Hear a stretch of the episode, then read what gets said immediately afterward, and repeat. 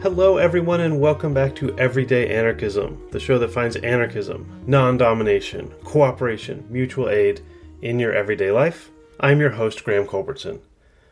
Today's episode is about Ivan or Ivan Turgenev's classic novel, Fathers and Children, uh, often translated Fathers and Sons. There's a new translation of this book out from NYRB Books, and I can tell you the translation is wonderful. And I'm going to be joined by the translators, uh, Maya Slater and Nicholas Pasternak Slater.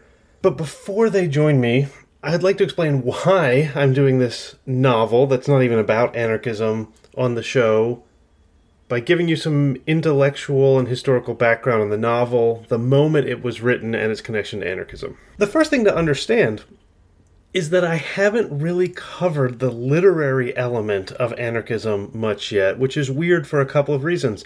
First of all, I got my doctorate in the English department studying literature. I really studied the history of ideas more than literature, but let me tell you, I have studied a great deal and primarily taught literature and writing. So it makes sense to cover literature from my background.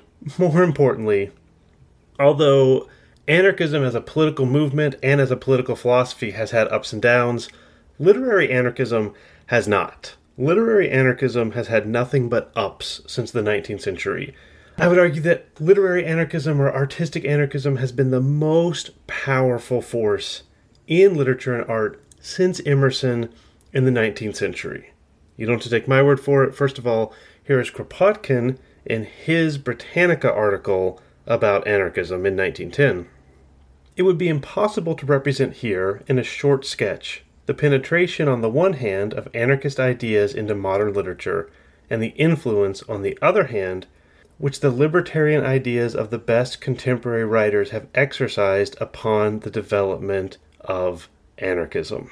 Anarchism, in short, has been driven by literature, and literature has been driven by anarchism.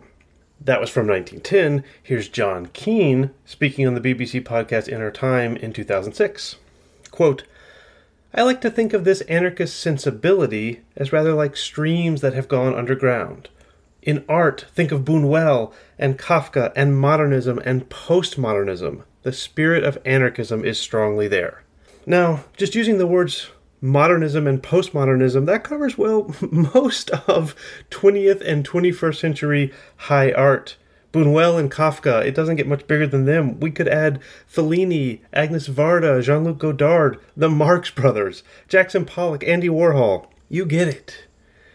All of these people are part of this underground stream of anarchism.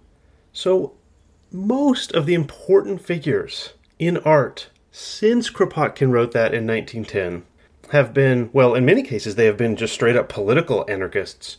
But all of those figures, the dominant figures, have imbued with this spirit of anarchism.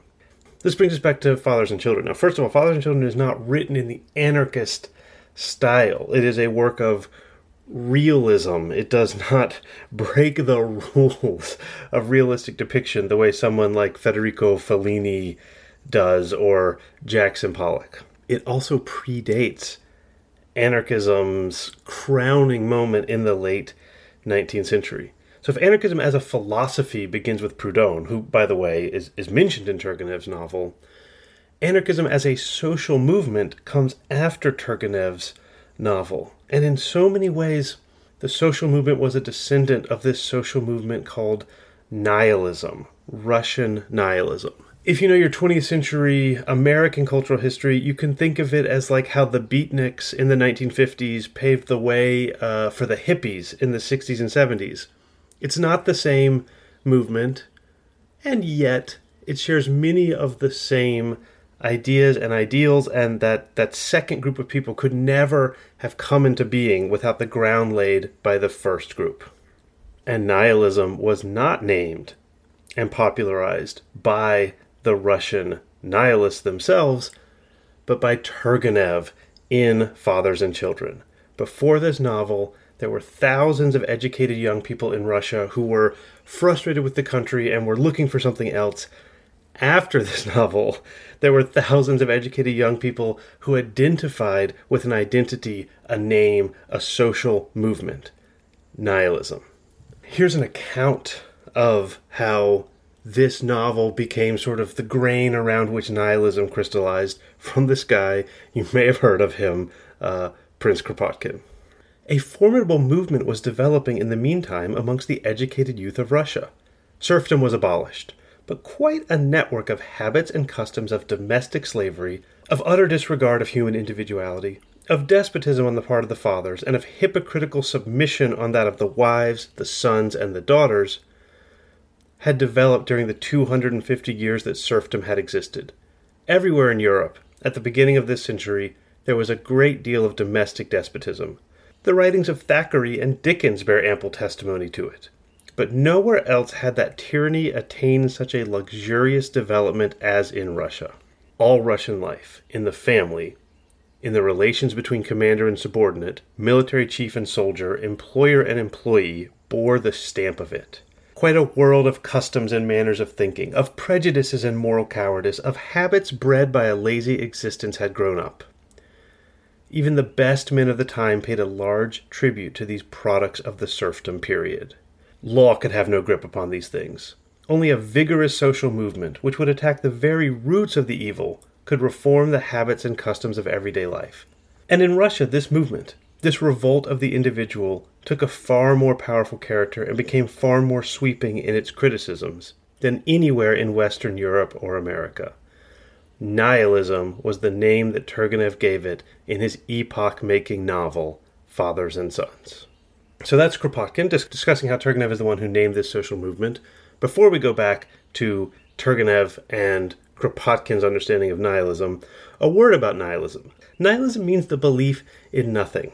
Now, true nihilism, 100% nihilism is impossible. If you believe in nothing, you couldn't eat breakfast. It's better thought of as a rejection of everything that is established. Everything that prevents you from being you and the world from being what you want it to be in this sense, uh, nihilism is probably best associated, I would say, with Ralph Waldo Emerson. And yes, yes, Emerson is mentioned in Turgenev's novel. Emerson's German acolyte Friedrich Nietzsche probably makes the most sense of this when he distinguishes between passive and active nihilism. Passive nihilism is, is fatalism. Nothing matters at all, so I might as well not change anything. So you're just conforming to everything your society believes, even though you don't truly believe in it. That's passive nihilism. Totalitarians are often described as nihilists. And that makes sense in this passive sense. If you don't believe in anything, you might as well commit genocide because it doesn't actually matter. Nothing matters, so it doesn't hurt to do genocide. That's passive nihilism, and that's what the Russian nihilists and Nietzsche get accused of of not believing in anything and therefore being willing to have anything happen. But they weren't passive nihilists. They were active nihilists. They saw everything they had been taught was a lie, and they decided to do something about it. This is the foundational idea in Emersonian transcendentalism. It blossomed into existentialism in the 20th century, and it became the key idea of anarchism in the late 19th century. Here's Kropotkin describing how inspiring nihilism was in his pre anarchist days. First of all, the nihilists declared war upon what may be described as, quote, the conventional lies of civilized mankind, close quote. Absolute sincerity was his distinctive feature, and in the name of that sincerity he gave up, and asked others to give up, those superstitions, prejudices, habits, and customs which their own reason could not justify. He refused to bend before any authority except that of reason, and in the analysis of every social institution or habit, he revolted against any sort of more or less masked sophism. He broke, of course, with the superstitions of his fathers, and in his philosophical conceptions he was a positivist, an agnostic, a Spencerian evolutionist, or a scientific materialist. And while he never attacked the simple, sincere religious belief which is a psychological necessity of feeling, he bitterly fought against the hypocrisy that leads people to assume the outward mask of a religion which they repeatedly throw aside as useless ballast.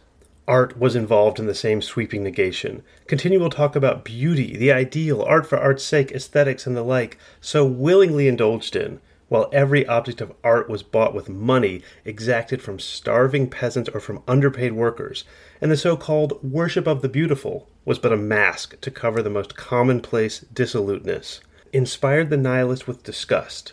And the criticisms of art which Tolstoy, one of the greatest artists of the century, has now so powerfully formulated, the nihilist expressed in the sweeping assertion.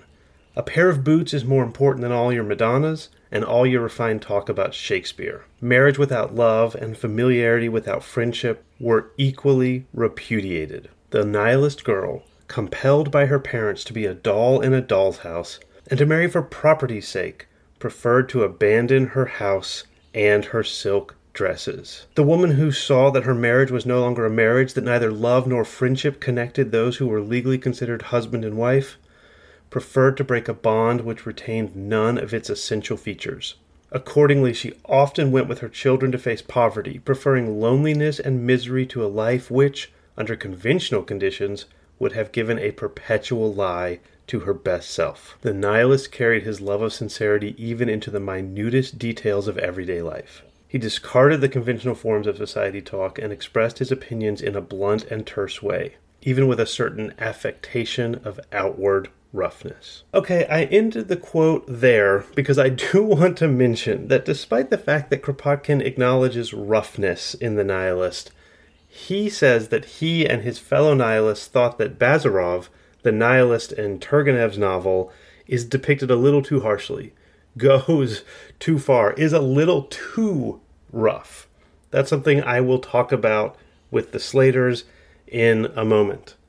Now it's time to welcome the Slaters. Uh, I will be serving as the expert in the history of ideas in this conversation, but they are, based on this translation, truly artists. And they are here to discuss Turgenev as an artist and this novel as a work of art, which is expressing so powerfully and importantly the spirit of this moment. Here's the interview with them. I mean, I would consider you artists. I would say, having having read your translation, having never read uh, Fathers and Children or Fathers and Sons before, it was such a pleasure to read. I was completely swept away by the narrative and, frankly, by the by the language. So it is a great honor for me to have you on on Everyday Anarchism. That thank you for joining me. Well, that's very, very lovely to hear because actually, this is our first review. I mean, the, it's not actually out yet. So, you know, we haven't heard what people think. So, hmm. thank you very much. Well, there's a, there's okay. a very, very eminent uh, political theorist named Corey Robin who I've had on the show. And I, I don't know how he got the book, but he mentioned on his blog recently that he read it and loved it and loved your translation. So, this is your second review. And I can tell you that Corey Robin also thinks very, very highly of it. Thank you. Okay, well, let me start. My name is Nicholas Pasternak Slater, and I'm half Russian. Uh, in fact, my grandparents, uh, my Russian grandparents, were from Odessa, so that makes them Ukrainian. Um, my mother from Moscow was the sister of the poet Boris Pasternak, who wrote the novel Dr. Zhivago. And I was brought up bilingual. And I've always had a fascination with foreign languages and with language and style in general.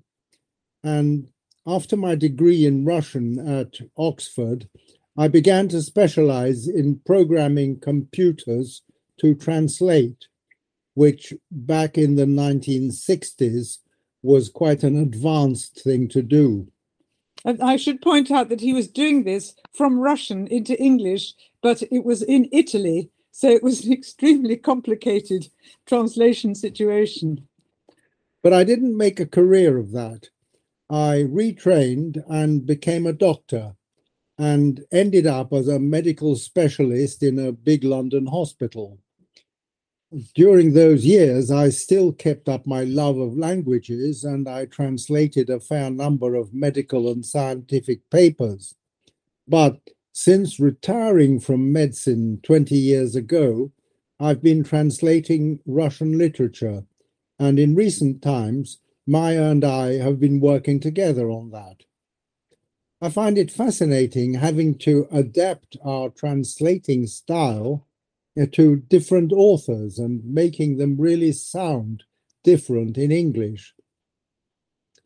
With Maya's active help as an editor or fellow translator, I've published works by Pushkin, Lermontov, Turgenev, Chekhov, Dostoevsky, Tolstoy, and others.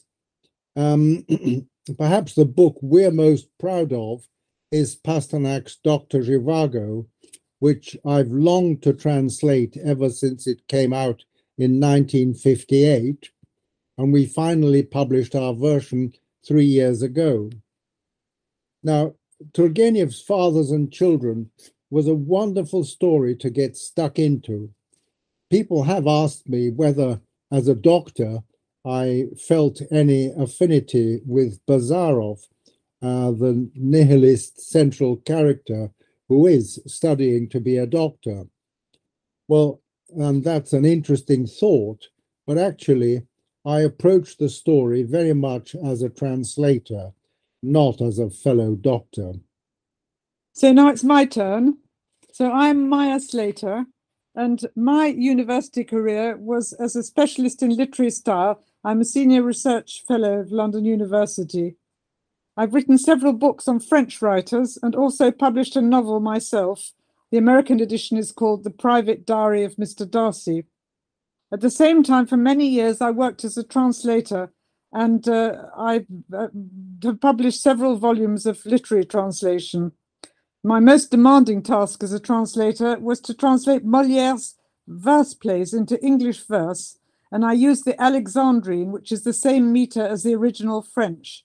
It was a very fascinating exercise. It was a bit like solving an en- endless series of very difficult crossword clues. As well as that, I've edited a number of books and translations. Editing translations is a very specialized thing. It involves scrutinizing every word on the page and arguing with the translator, usually Nicholas, um, till we both feel we've got things right. It was through editing Nicholas's translations of Russian classics that I gradually became more and more involved and then have ended up as his co-translator. We had published a volume of Turgenev's short stories and novellas before, and so we were very happy to be asked more, more recently to do his most famous novel, Fathers and Children. The topic of nihilism, which is what we're looking at now, was not at the front of our minds at the time, but the more we've looked into it, the more interesting it's become, particularly in the context of the work of other Russian authors. It seems, in fact, to reflect an unusual, in an unusual way, the uneasy relationship between creative writers and the Russian state. And now that Turgenev has opened the way, nihilism is cropping up again.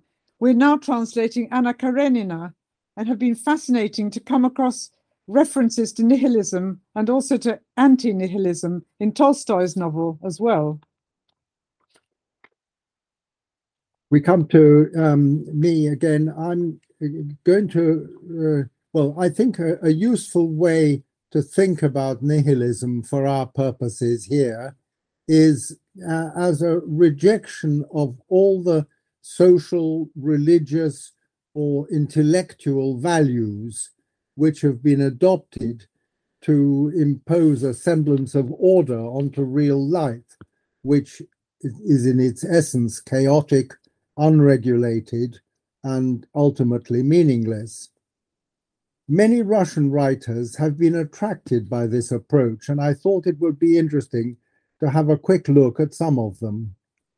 I'll start with Gogol, an early 19th century writer whom you could regard as mostly a realist in the Russian tradition, but he's also a forerunner of a very persistent Russian interest in undermining real life by introducing the surreal.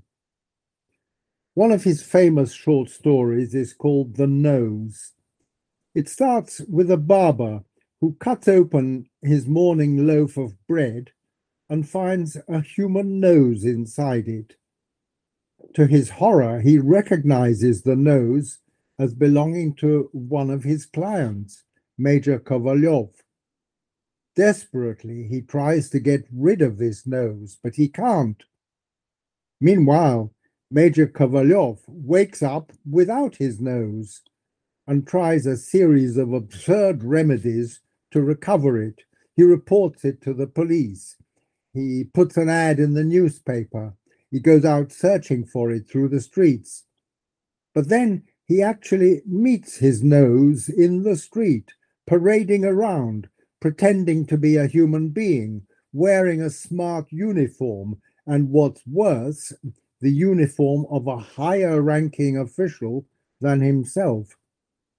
Well, it all ends happily, and truthfully, the story is just a surreal romp, uh, a joke on Gogol's part, though it also works as a satire on the hierarchy of ranks and uniforms in the Russian imperial service. It certainly undermines the social order and conventions. You can see that if this sort of thing can happen, then the foundations of society and its hierarchical system of ranks fizzled into nothing.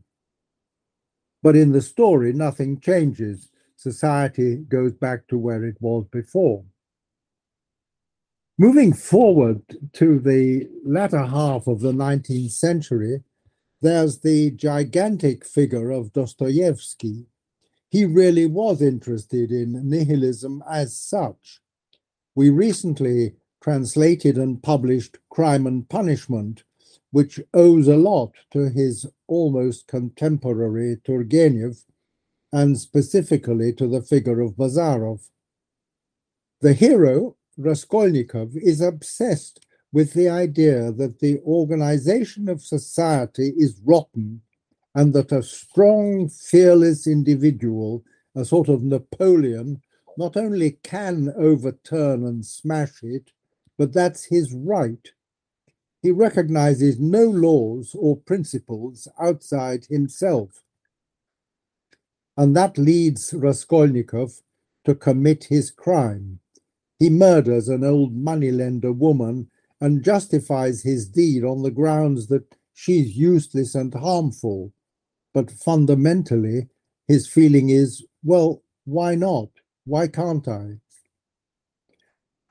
He's caught and convicted and sent to prison and exile. One of the steps of his redemption is a nightmare he has in prison, in which the human race is overcome by a plague of parasitic worms. This is Dostoevsky's vision of a world fallen prey to nihilism, and I quote the microscopic creatures invaded human bodies, but these organisms were spirits endowed with a mind and a will. The people they invaded went mad as though possessed. Never before had people regarded themselves as so wise or been so impregnable in their view of the truth as these infected people were. Never had people been more unshakably confident in their decisions, their moral convictions and beliefs. But uh, because they all thought differently, nobody knew who should be judged nor how. Nobody knew how to tell evil from good. Nobody knew who should be found guilty and who acquitted. People killed one another in senseless fury.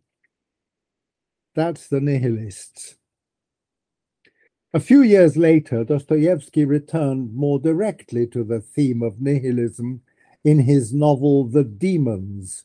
It's sometimes called The Possessed. It's a very long and immensely complicated story, but I'd just like to pick out three of the characters. Two of them are a father and son, the father, Stepan Verhovensky, is a typical 1840s, quote, liberal along the lines of Belinsky or Herzen, while his son Pyotr is a would be revolutionary and anarchist. So Dostoevsky is implicitly uh, implying that the anarchic, nihilistic, atheistic attitudes that he detested were the direct descendants of early Russian liberal thought. Pyotr the son dreams of overthrowing society, causing chaos and the downfall of the whole system. And the third character, the central figure of the novel, is Stavrogin, a strong, fearless man who, after a past in which he raped and murdered an 11 year old girl, has now become totally amoral and sees himself as the potential leader of a revolutionary movement to bring about social breakdown. He has a passion for cruelty towards other people. At one point, he says, I neither know nor feel good or evil. I have not only lost any sense of them, but I feel that there exists neither good nor evil. They are nothing but superstitions. That's all typical Dostoevsky. He believed in all the Christian virtues, he believed in order and goodness and sanctity, but he had a morbid fascination with moral corruption, depravity, cruelty, disorder, and chaos. On a more humorous level, he wrote a short story which Maya and I have translated as part of a collection called A Bad Business. And the story itself is called Conversations in a Graveyard. The narrator falls asleep on a tombstone and hears all the buried dead talking among themselves, that they have a period of grace of some days or weeks in their graves before they become insensible and start to rot. And these dead people are thrilled with the fact that down there, no moral laws exist. They can say what they like, dream what they like. It's a sort of nihilist paradise. And what they talk and dream about is casting aside all shame, exchanging and reveling in all their disgusting carnal secrets and mentally raping a seductive 15 year old girl who is buried down there with them and is squealing with anticipation. That's how Dostoevsky sees the breakdown of the moral order. For him, it's the worst thing that can happen. Nihilism is something he loathes and dreads. Now, Many Russian writers have been fascinated by the absurd and the impossible and the supernatural. Incidentally, the Soviets hated all that. Their ideal literature was social realism, realistic stories transfigured by grand sentiments and heroic acts so as to serve as a lesson for their readers. But one of the writers attracted by the absurd and bizarre was Yuri Tynyanov, Tynyanov, who used those themes to produce some very comic satire.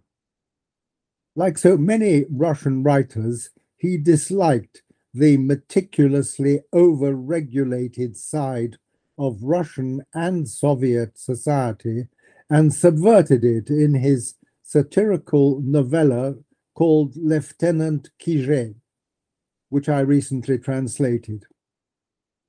It's a story published in 1927, which got turned into a film and a ballet with famous music by Prokofiev. It's set in the 18th century in the reign of Tsar Paul I, the son of Catherine the Great. He was a passionate martinet a stickler for rigid German style discipline. And in the story, an army clerk makes a slip of the pen which accidentally creates a new officer, Lieutenant Kizhe, who doesn't actually exist. But because the Tsar has signed the relevant order, the officer has to be made to exist. And the novella tells the story of this fictitious officer's doings, in which he is first punished and sent to Siberia, then pardoned and promoted, and ends his career as a celebrated general. It's a biting satire with some wonderfully surreal passages. Here is the non existent Lieutenant Kije being flogged over a vaulting horse for a minor transgression before being marched off to Siberia. I quote The commanding officer of the regiment to which he belonged, standing in front of his troops on parade, yelled out the name of Ensign Kije in a thunderous voice. The vaulting horse was already positioned to one side, and two guardsmen had looped leather straps about it at the head and tail ends. The two guardsmen, one on either side, each holding a cat o' nine tails, whipped the smooth wood, while a third one counted the lashes and the regiment looked on. Since the wood had already been polished smooth by thousands of bellies, the vaulting horse did not appear to be quite empty. Although there was no one on it, in a way it still seemed as if there was someone. The soldiers puckered their brows and watched the silent horse, and when the flogging was done, the commanding officer went red in the face and flared his nostrils, as he always did. Then the straps were undone, and it was as if someone's shoulders had been released from the horse. Two guardsmen approached and awaited a word of command. Leaving the regiment behind, they marched off along the road at a steady pace, rifles at the slope, casting occasional sidelong glances not at each other, but at the empty space between them.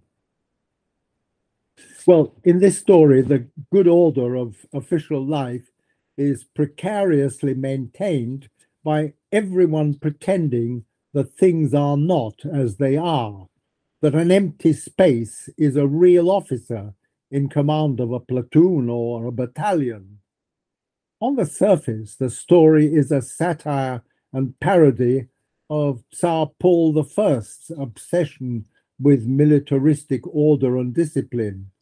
But everyone can see that the writer has his eye on Soviet order and discipline, including the all pervading sense of fear and dread in a tyrannical society.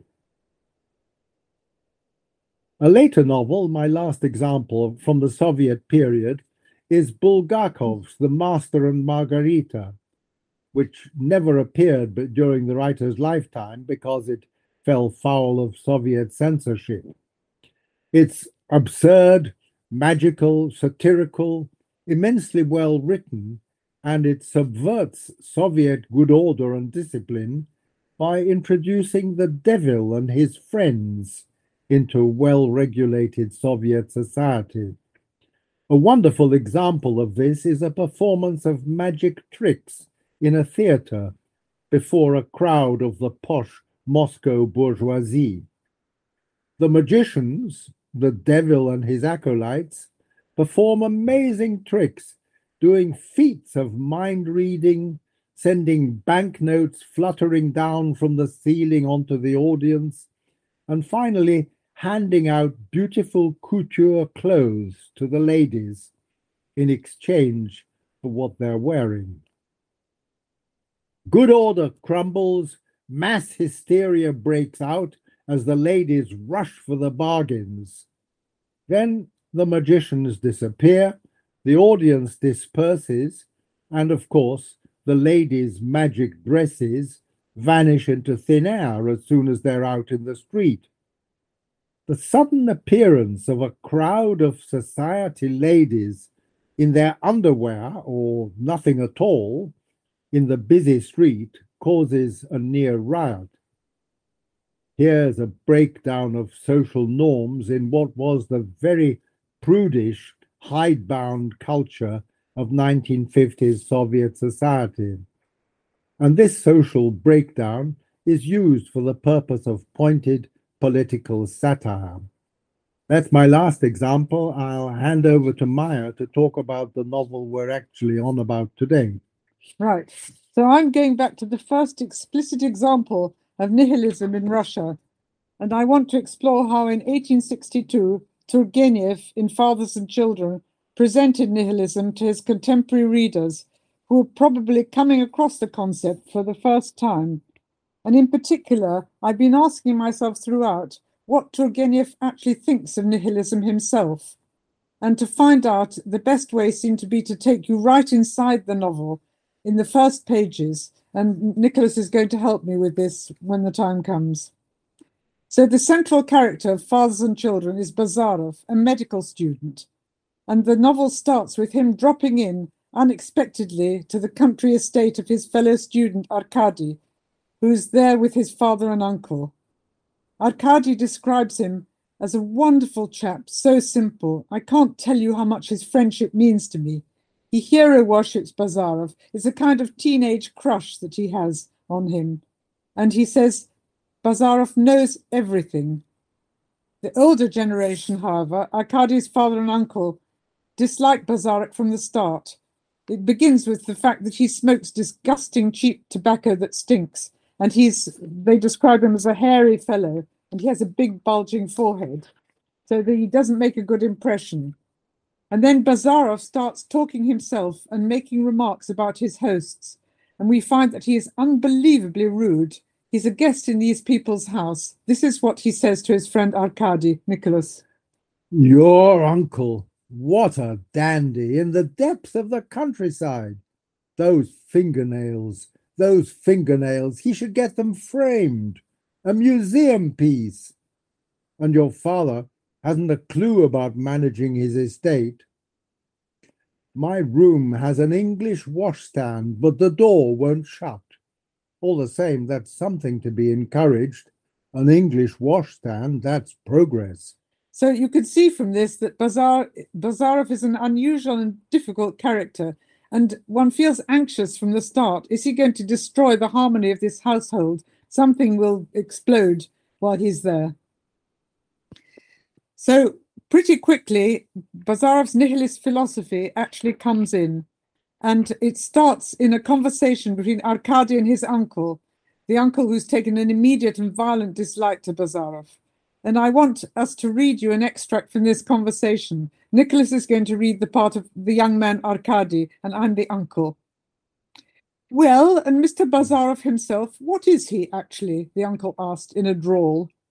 What Bazarov is? Arkady grinned. Would you like me to tell you, uncle dear, what he is, actually? If you'll be so good, a nephew dear. He's a nihilist. I beg your pardon. He's a nihilist. A nihilist? That comes from the Latin nihil, nothing, so far as I can tell. So that must mean a person who who accepts nothing, or rather, who respects nothing. No.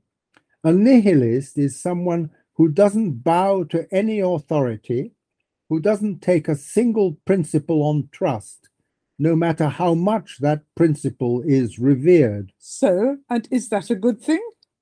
Depends who for, uncle dear. It's good for some people and very bad for others. The uncle then comments sarcastically that all this is far too modern for his generation. At this stage, Bazarov's views, as described by his friend, seem like ridiculous eccentricities, and Turgenev adds to the ridicule of the portrait by making Bazarov himself turn up immediately after this conversation. He was stepping over the flower beds. His cloth coat and trousers were muddy, he had some clinging waterweed wound round the crown of his round hat, and in his right hand he carried a small sack with something alive wriggling inside it. He has a sack full of frogs which he's planning to dissect. Um, so uh, you're sort of tramping on the, the, his host's flower beds and sort of this ridiculous muddy uh, appearance. So Turgenev is laying it on quite thick. And then in his conversations with the host, Turgenev describes his replies as brusque and offhand and says that his tone is churlish, almost impertinent. When he's asked questions, he yawns. and he only condescends to explain his, tan- his to explain his standpoint. He says he doesn't recognize any authorities. Why on earth should I recognize them? What am I supposed to believe in? If someone tells me a truth, I agree with it. That's all. He says these words with a contemptuous sneer. And when Arkady timidly reproaches him later with being rude to his father, he says, Why should I go crawling to them, these provincial aristocrats? There are several early scenes in which Bazarov confronts his hosts and rudely insists that everything they stand for is pointless rubbish, but he offers nothing much instead. Here's an abridged version of the most informative quarrel between Bazarov and the uncle, with Nicholas again reading the part of Bazarov and me doing the uncle. What governs your actions? Our actions are governed by what we recognize as useful. At the present time, the most useful thing is negation, so we deny. Everything. Yes, everything. Everything. Bazarov repeated with unutterable calm, so he doesn't lose his cool at this point. But excuse me, you deny everything, or rather, you destroy everything. But one has to build too, you know. That's not our business. The first thing is to clear the ground. No, no, no. The Russian people are not as you imagine them. They hold tradition sacred. They are a patriarchal people. They cannot live without faith. I won't argue with that. I'm even ready to concede that you're right But in if- that. But if I'm right, It still proves nothing. how can it not prove anything? You mean you're going against your own people? So what? Am I supposed to agree with them? You talk to the peasants and despise them at the same time. Why not? If they deserve to be despised. What do you mean? Who needs nihilists? Whether or not they're needed isn't for us to decide. Bazarov was growing angry, and his face had taken on a sort of coarse, coppery tinge. Firstly, we don't preach anything. That's not our way. So, what is it you do? Here's what we do. Not so long ago, we used to say that our officials take bribes and we have no roads and no trade and no justice in our courts. Yes, yes, you're the accusers. I believe that's the word. And I agree with many of your accusations too, but But then we realized that all that endless talk about our social ills was a waste of time. All it achieves is a lot of empty noise and posturing. We saw that our bright sparks, the people they call forward looking and reformers, were all useless. We were just messing around when it's all about our daily bread. When there aren't enough honest people around, and when the emancipation of the serfs, which the government is trying to promote, will probably do no good because our peasants are ready to steal from themselves just so as to poison themselves with drink in some tavern. I see, I see. You've come to all these conclusions and decided not to take up anything serious yourselves. And we've decided not to take up anything serious. Bazarov was suddenly annoyed with himself for wasting his eloquence on this gentleman. So you confine yourselves to abuse? Yes, abuse. And that's called nihilism? And that's called nihilism. replied Bazarov even more provocatively. The uncle narrowed his li- eyes. So that's how it is, he remarked in a strangely calm voice. Nihilism is supposed to relieve all our woes, and you, you're our heroes and our saviors. But why are you so hard on the other people, the reformers? Aren't you just as full of hot air as they are? Say what you like, but that's not one of our faults, said Bazarov through gritted teeth. Why not? Do you take any action then? Are you preparing for action? Bazarov did not reply. The uncle twitched, but controlled himself. Hmm. Action, destruction, he went on. But how can you destroy things without even knowing why? We destroy because we are a force. Miserable boy, force indeed. But remember this, you forceful men. You barely amount to half a dozen. There are millions of the others, and they won't let you trample on their cherished beliefs. They'll crush you. If they crush us, they'll crush us. But don't you be too sure. There are more of us than you think. So this, this is what attracts today's youths. This is what seduces the minds of innocent boys. Now all they need is to say, Everything in the world is rubbish, and they're home and dry. Before that, they were just blockheads, but now they've suddenly become nihilists. Our argument has gone too far. I think it's best to call a halt. But I shall be ready to agree with you when you can show me a single institution in our modern life, in the family or in society, which doesn't call for total merciless destruction. Goodbye, gentlemen. There you are. That's today's youth for you. There they go, our successors. Our successors, repeats Arkady's father with a mournful sigh. Our turn has come, and our successors can tell us you don't belong to our generation. Swallow your pill. Now, um, I'm uh, going to be talking about how Turgenev is presenting Bazarov's ideas here in rather a ridiculous way, but I have to add that the uncle is very ridiculous himself. I haven't concentrated on that because that's not our point.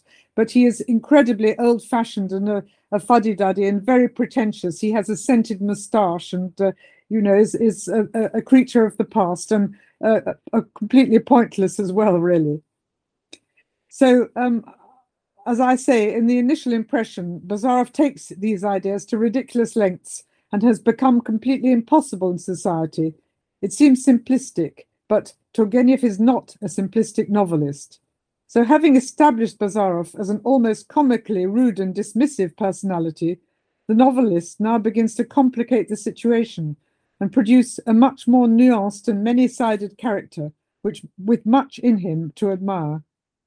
So we learn that Bazarov is studying medicine and is a doctor's son. He turns out to be an excellent physician and a reassuring one. There's a telling episode where Bazarov's behavior is so outrageous that he is challenged to a duel by the uncle. He shoots and wounds the uncle in the leg, but then he immediately assumes his medical role and gives the wounded uncle first rate treatment.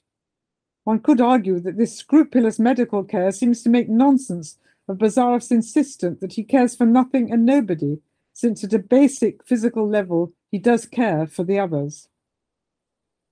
Another important complication comes when Turgenev in introduces romance into the story. Bazarov falls in love, and with a woman who is described as admirable as well as lovable. At a ball which he attends with a very ill grace, Bazarov meets an extraordinarily beautiful, rich, independent, aristocratic young widow. The interesting thing is that she, in return, clearly finds him fascinating. There is a very strong scene where he declares his intense and powerful feelings for her, and she is strongly tempted to throw away all her advantages in life and respond to him. But she holds back, and he then has to leave. His declaration has made it impossible for him to stay. So he does leave, but this emotional interlude has turned him into a romantic figure. And then Turgenev quickly destroys this impression when later we see Bazarov with his sweet and doting parents who hero worship him while he remains cruelly indifferent. And having been away from them for three years, he comes to stay and then gets bored, so he walks out on them after only three days. And then finally, we will see how his nihilism affects his own sense of self preservation, makes him take risks as a doctor with his own health. I'm not going to tell you what happens. You'll have to read the book yourselves. Well, we thought we'd end by taking a look at how Bazarov's nihilism impacts on his attitudes to uh, various aspects of contemporary life. Which are brought out by Turgenev during the course of the novel. So, what about art and literature? Yes, let's start with art and literature. So, um, poetry. He says a decent chemist is worth 20 poets. So um, he's totally against literature, arty, farty, charming texts, and so on. Painting, he says Raphael isn't worth a brass farthing, and modern artists are no better than him. And then he has a particular um, knife into um, poor Arkady's poor father, who loves Pushkin, who is, after all, the father of Russian literature, wonderful poet. And this wretched man reads Pushkin, and then he, even worse, he plays the cello. And this man should give up all this rubbish at his age, says Bazarov. He's actually, I think, 41. Um, and so, you know, that he sort of negates all the arts. And he says there's no art worthwhile except for the art of making money. One of the uh, interesting aspects, which we've already alluded to, is Bazarov's attitude to the peasants, because basically he despises the whole of society, the aristocracy, the middle class, uh, the bourgeoisie, and the peasants. But he does talk freely uh, with the peasants. He's free and easy with them, and he claims to be one of them himself. And sadly, the author doesn't let him get away with this. And Turgenev comments, Alas, Bazarov, who claimed to know how to talk to the peasants, this self confident man had no idea that the peasants regarded him as no more than a buffoon. And in fact, they call him a buffoon from the gentry class. So they're, they're not taken in. Um, I would have to say something about women. Um, uh, uh, although he does end up falling in love, um, he begins by being very dismissive about women's intellect. All he's interested in is their bodies. He says the only women who have original thoughts are ugly as sin and the woman that he's going to fall in love with, he's very disrespectful um, early on. He says, whoever she may be, I haven't seen shoulders like hers in a long time. And then later, what a body. I wish I had her on my dissecting table.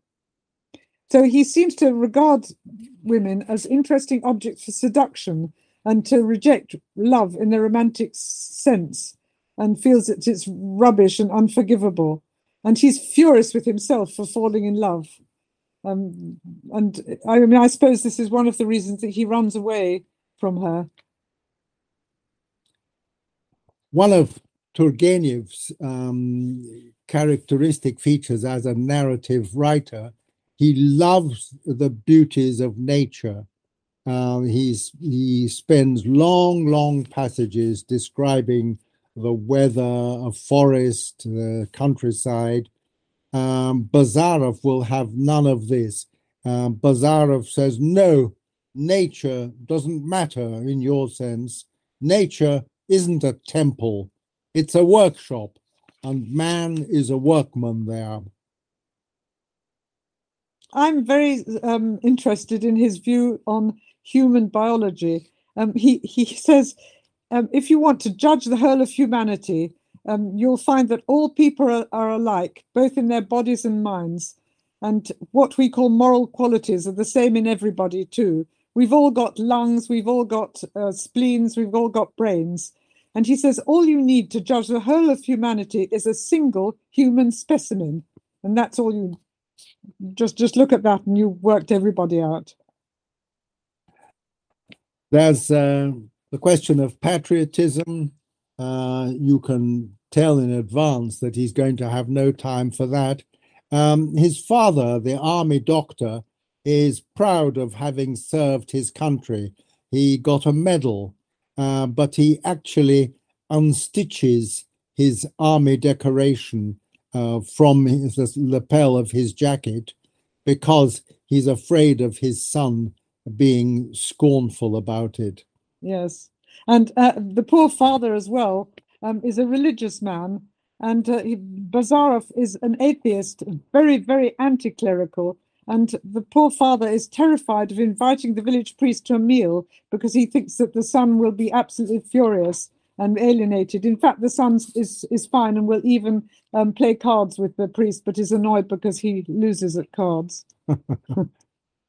now, uh, rounding it off, um, Bazarov's own place in the scheme of things, his place in the world, uh, I'd like to quote him um, in in the countryside. He says, "Here I am, lying by a hayrick. The little area I occupy is so tiny compared to the rest of space where I am not." and which has nothing to do with me, and the little particle of time that I'll manage to live through is a mere nothing compared to the eternity in which I didn't live and shan't live. And yet, this atom, this mathematical point, has blood circulating in it and a brain that's working, and it has its wants too. Isn't it loathsome? Isn't it pathetic? That's really interesting. You can see he's drawn towards higher thoughts and higher feelings, and then he realizes he must reject them, and he does so with violence. And he has a maxim which I think could sum him up, and that is no fine sentiments. Now, Turgenev presents his character, and I mean, he, you do kind of uh, um, feel for him a lot, and and uh, you're fascinated by him. And at the end of the novel, he has the other characters who are managing without. You see how they are when Bazarov isn't there, and how they develop. And you see that his influence has completely disappeared. One of them says that he is a wild animal and they are just tame. And you see these tame animals um, on with their lives, and they are very settled and very happy, and their lives are incredibly ordinary, and they're none the wiser for having known Bazarov. They all revert to their previous um, standards and their previous prejudices, and they comfortably settle back into their grooves. And that is how the novel ends. It's a sort of pseudo happy ending. So does this imply that Turgenev is rejecting what Bazarov stands for, and that his exist or that his existence uh, and his existence was a waste of time? And I'm not sure. I think there are subtle hints that the other characters are so complacent now that they've become banal. Well, I would say categorically that uh, Turgenev is not judgmental. He describe he looks at things, he describes things, and he lets them speak for themselves. Wonderful. Um, thank you so much. I mean, I, w- one of the reasons why I wanted to have you on and to discuss this novel is because I, am an intellectual historian. I mean, my PhD is from an English department. But My focus has always been ideas. And uh, there is a way in which my podcast and my work is, in some ways, you know, didactic and this novel, and you've done such a wonderful job, the both of you, is not didactic in that sense. There's so many ways in which Bazarov is a a figure to be admired. There's so many ways that he is repulsive. Um, the the uncle, Nicholas, could you say the uncle's name? Just in your in your um, correct pronunciation. The the uncle is called Pavel Petrovich. Pavel Petrovich, he is, in fact, and I think this is something that readers might would miss if they're not familiar with the 19th century. He is, in fact, a new man. Also, the the English washstand and all that stuff. He is a previous generation's uh, version of certainly it wasn't nihilism, but a different, a European, a, a, romantic way of living. And as you say, he he is absurd, and yet the idea there's certainly no Dostoevskian sense of we must return to the old ways and a sense of strong moral order. You you are left with all of these lives being lived real lives being lived in this maelstrom of ideas without without answers but with empathy and and beauty. And i think what you two i think you two have shared that with with the listeners. And listeners please i highly recommend reading this novel for this sense of this of this moment that sort of crescendoed into what became anarchism and all of this political uh, the the political maelstrom that envelops Europe and the world after this, and and Turgenev captures these ideas as they are percolating through real human lives and trying to make sense of this changing world. It's it's exquisite. Thank thank you so much, Maya and Nicholas. That was wonderful. We enjoyed doing it. I must say, it was very nice to have to look at uh, nihilism. Uh, it, it, enriched it for us as well. Mm. I mean, another. I guess the the last thing I will say is this. You know, every Kropotkin says that this is the novel that you know crystallizes that moment, and he also says that uh, Turgenev wasn't fair to uh, Bazarov, and I think that is again the sense that you know when you when you become a when you choose a side, when you become an actor, as Kropotkin did, of course you're going to see things in this certain way. Whereas uh, the n- nihilism, when looked at with the grace of Turgenev, becomes such a complex, admirable, frustrating, disgusting thing all all at the same time. That thank you, Nicholas and Maya. Anything anything else you would like to say before we go? No, thank you. I uh, I think you summed it up very well. Yes, very. Yes. yes. Well, this has been Um, absolutely lovely. Thank you. Um, I always swore I would never read uh, Anna Karenina, but if you two are working on a translation of it, I, I, I will read it and uh, and per- perhaps perhaps I can have you back on the show, um, and we can and we can well, discuss yes, Tol- Tolstoy as well. It'll be about three years, I guess, before it's published. Excellent, We're, we're, Yes. we're, we're at the beginning, but we're loving it, I must say. yes. excellent. We'll Okay, well, I'll be. I'll be looking forward to that. Yes, please do, please do. Thank you so much.